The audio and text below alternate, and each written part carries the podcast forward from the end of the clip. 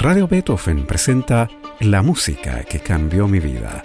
Una conversación sobre los momentos reveladores del arte musical que han marcado un antes y un después en la formación de una persona. Conducción y producción, Gonzalo Saavedra. ¿Cómo están? ¿Cómo están de salud? Ojalá todos estemos bien y cuidándonos, aunque hoy vamos a hablar de enfermedades y causas de muerte de los compositores, porque estamos con la doctora Patricia Ansich, autora de un libro recién aparecido, entretenidísimo y muy informado, que se llama Alegro, Moderato, Finale, cómo vivieron, qué padecieron y de qué murieron los grandes compositores, una línea de tiempo histórico-médica. Son 105 los compositores y compositoras que forman parte de este libro. ¿Cómo está, Patricia? Hola, Gonzalo. Eh, antes que nada, quiero darte las gracias por invitarme. Es un tremendo honor que me hayas invitado y, yo creo que inmerecido honor estar aquí contigo. No, lo agradecidos somos nosotros y muy bienvenida a la música que cambió mi vida. Gracias. La doctora Patricia Ansich estudió medicina en la Universidad Católica, donde hizo su especialización en medicina broncopulmonar. Luego estudió en la Universidad de California en San Francisco y en el Guy's Hospital de Londres. Trabajó en el laboratorio de, función pulmonar del Instituto Nacional del Tórax hasta 1995 y después en el Hospital San Borja Arriarán hasta su jubilación. En el terreno musical, Patricia Ansich interpretó nada menos que el concierto para piano número 20 en re menor, que es el 466 de Mozart, junto a la Orquesta Sinfónica de Chile mientras era estudiante de medicina. También publicó Música y Medicina, causa de muerte de grandes compositores y dirigió los encuentros de música interfacultades de la Universidad de Chile. Finalmente volvió a su alma mater donde realizó un diplomado en gestión cultural en la Universidad Católica en 2019. Primero, Patricia, ¿cómo surgió la idea de averiguar qué habían padecido y de qué habían muerto los grandes compositores? Eh, mira, em, me llamó la atención, estudiando de mi especialidad, en, revistas de mi especialidad, me llamó la atención eh, algunos em, cuadros médicos y con un ejemplo, me acuerdo que me quedó muy grabado, estaba estudiando sobre apnea de sueño y apareció un artículo y que decía que Brahms había sufrido apnea de sueño y que tenía el patrón típico del roncador, del típico de la persona que tiene apnea de sueño, roncador, obeso, cuello corto, que él disimulaba con, con una barba y con camisa sin corbata. Em, en fin, que se quedaba dormido en cualquier eh, lugar, en cualquier reunión, todos sabían de eso. Y entonces empecé a estudiar y, me encontré con que había publicaciones, a 100, 200 años después de la muerte de los compositores, todavía se publica y se sigue publicando. Entonces fue una, un, eh, empuje bastante grande, un, un empujón, digamos. La, la, primera obra que usted eligió para este programa es el concierto para piano número 2 en Fa menor, opus 21 de Frédéric Chopin, que es, sabemos, porque usted lo dice en su libro, su compositor favorito, ¿no es cierto? Sí. Se trata de una obra compuesta en 1829, cuando el compositor contaba con apenas 20 años. En su libro, usted dice que Chopin fue siempre débil y enfermizo, ¿Había adquirido ya tuberculosis en esta época? Se supone que sí, se supone que eh, lo habría adquirido de muy, de muy jovencito porque siempre sufrió bronquitis y siempre fue muy delgado, muy bajo peso para su eh, altura. Y mm, eh, después eso se puso en duda ahí lo explico en el año 1987, porque dos hermanas habían sufrido un cuadro similar.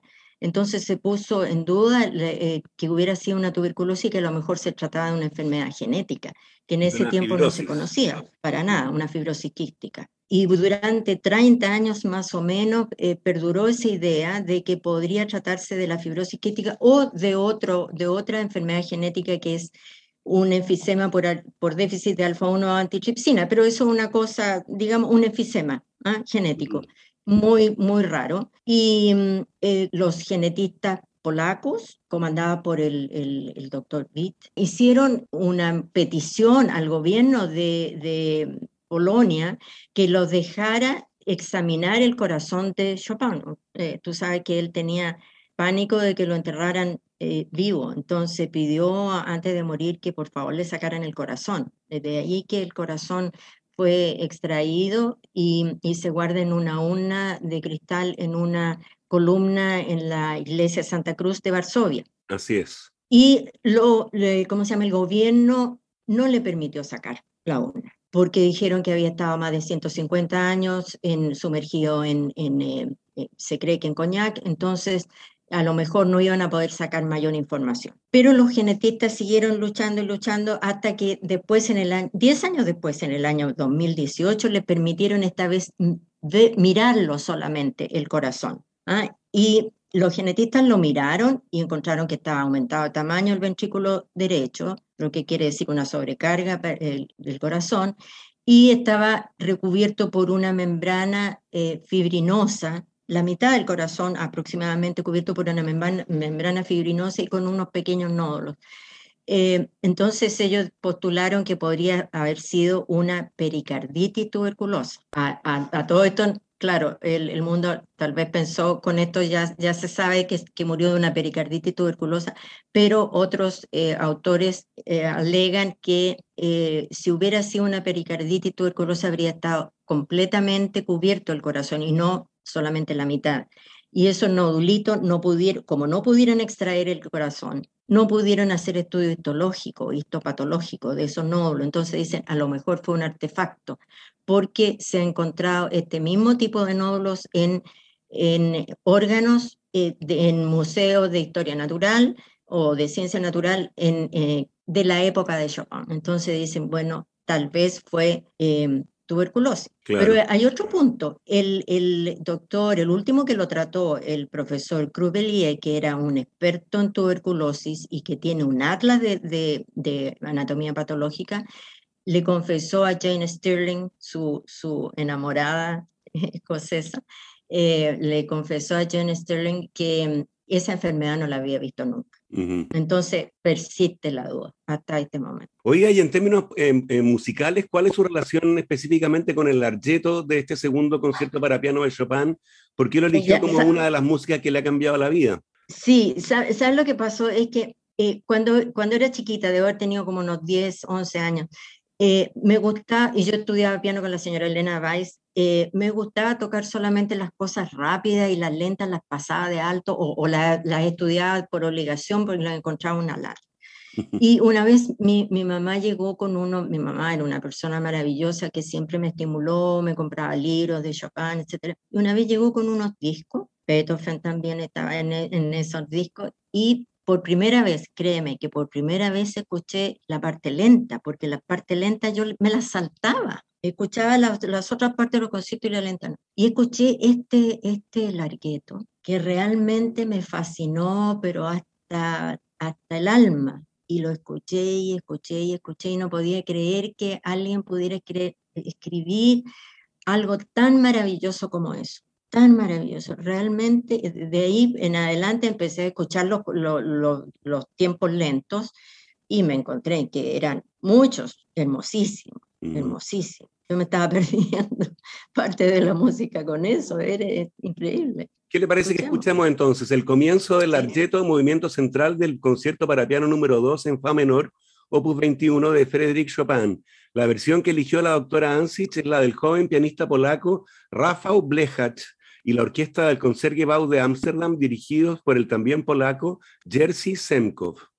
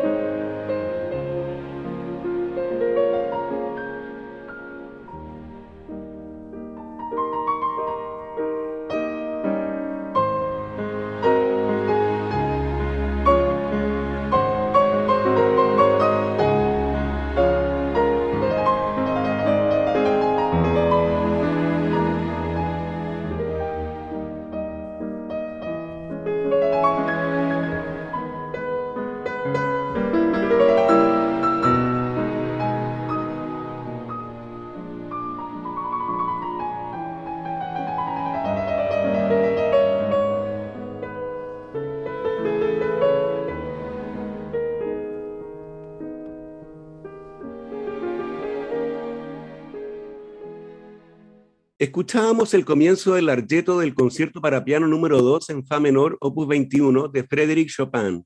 La versión era de Rafael Blechach en piano y la orquesta del Concertgebouw de Ámsterdam, dirigidos por Jerzy Semkov.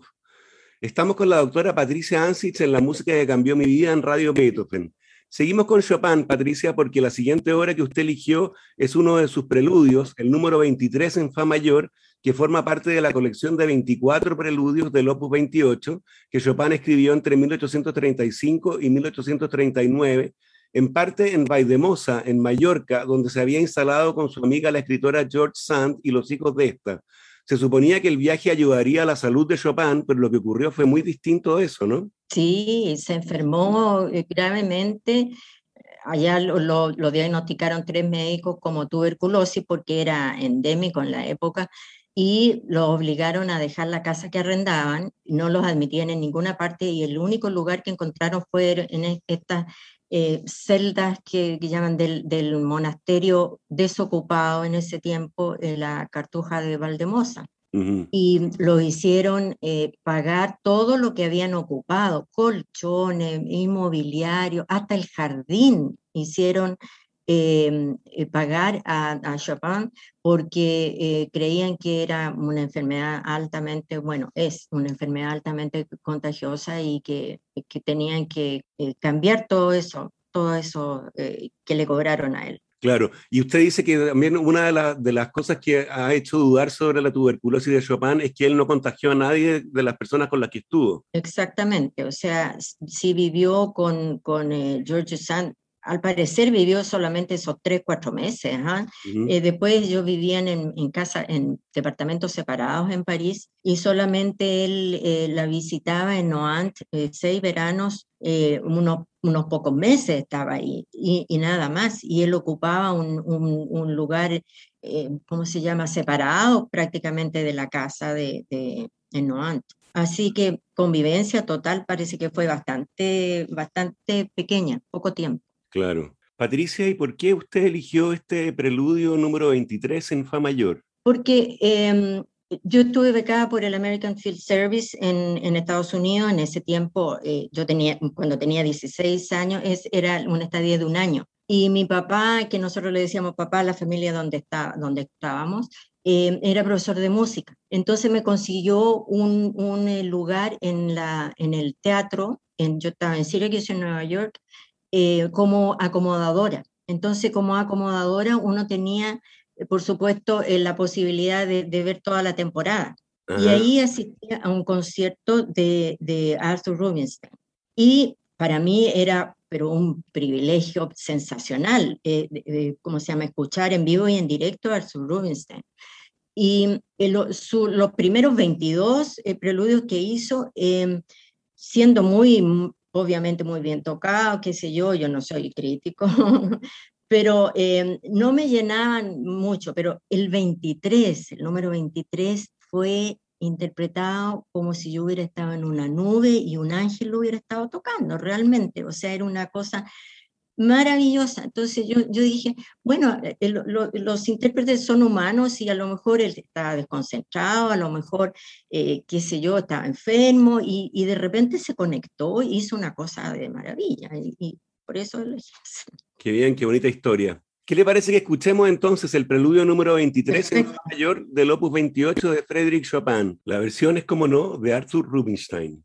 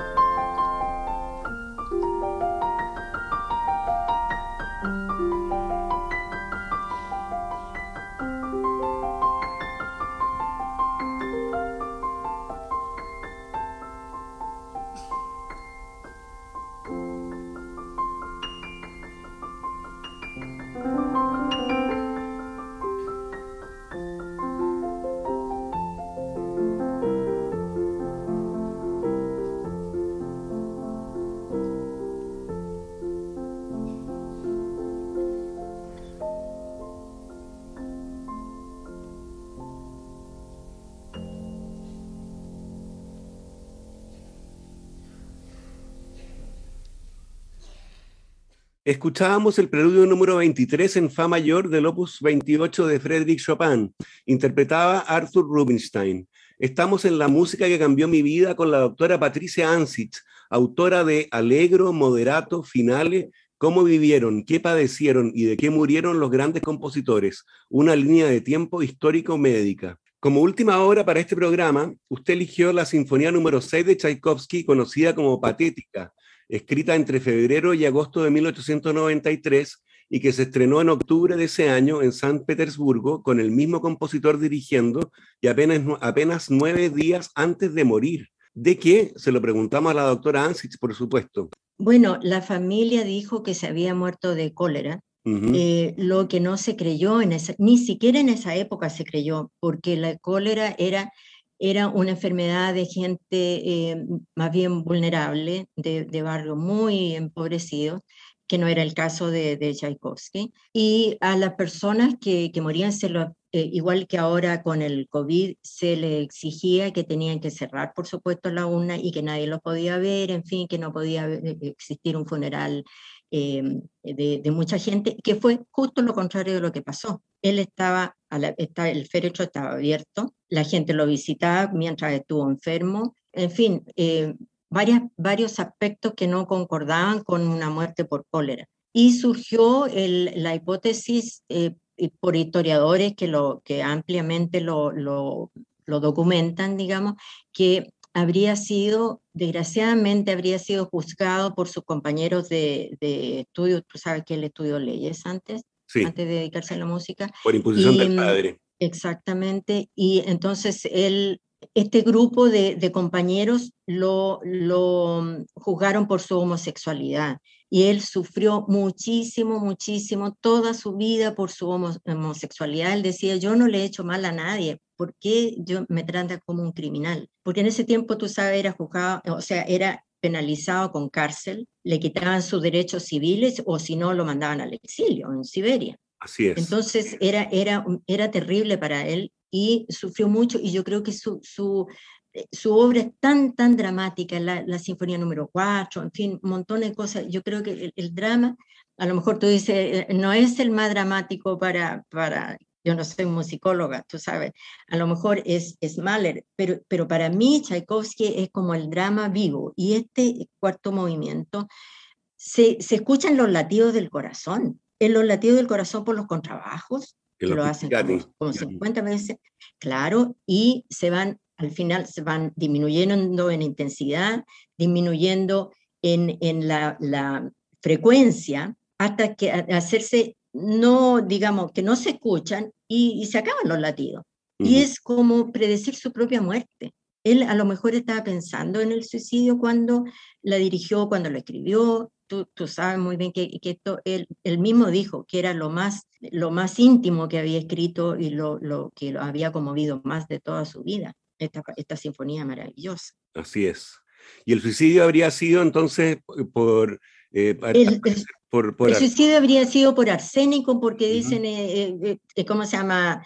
Por, por, dos razones. Una, que eh, eh, Tchaikovsky no, no, iba a ser capaz de, de, mandarse un tiro, digamos. Y lo otro era que la, la intoxicación por arsénico tiene algunos eh, antecedentes clínicos semejantes, algunas cosas del examen físico semejante a la contraída por el cólera. Entonces, por eso se cree que puede haber sido arsénico. En todo caso, no vamos a saber cuál es la verdad, pero muy, muy, muy trágica, muy, muy triste. Un final muy, muy trágico, como es trágico también el final, eh, a, final Adagio Lamentoso, que es el último movimiento de esta sinfonía número 6. ¿No? Sí, sí, que el público se queda, pero eh, realmente en otra. Así es, así es. Ya es extraño que una sinfonía acabe con un adagio y, con una, y no con un alegro, ¿no? Sí, y algunos directores cambian, ¿verdad? Eh, terminan con el tercero y el cuarto lo ponen antes, porque pues, la, gente cuando acaba y que está en otra no sabe si aplaudir o no, no sabe si terminó o no.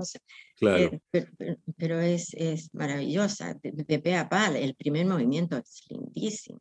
Bueno, escuchemos entonces la última parte de este finale adagio lamentoso de la Sinfonía número 6 en Si menor, opus 74 de Piotr Ilyich Tchaikovsky, conocida como Patética. Interpreta la Orquesta Sinfónica de Chicago dirigida por Claudio Abado.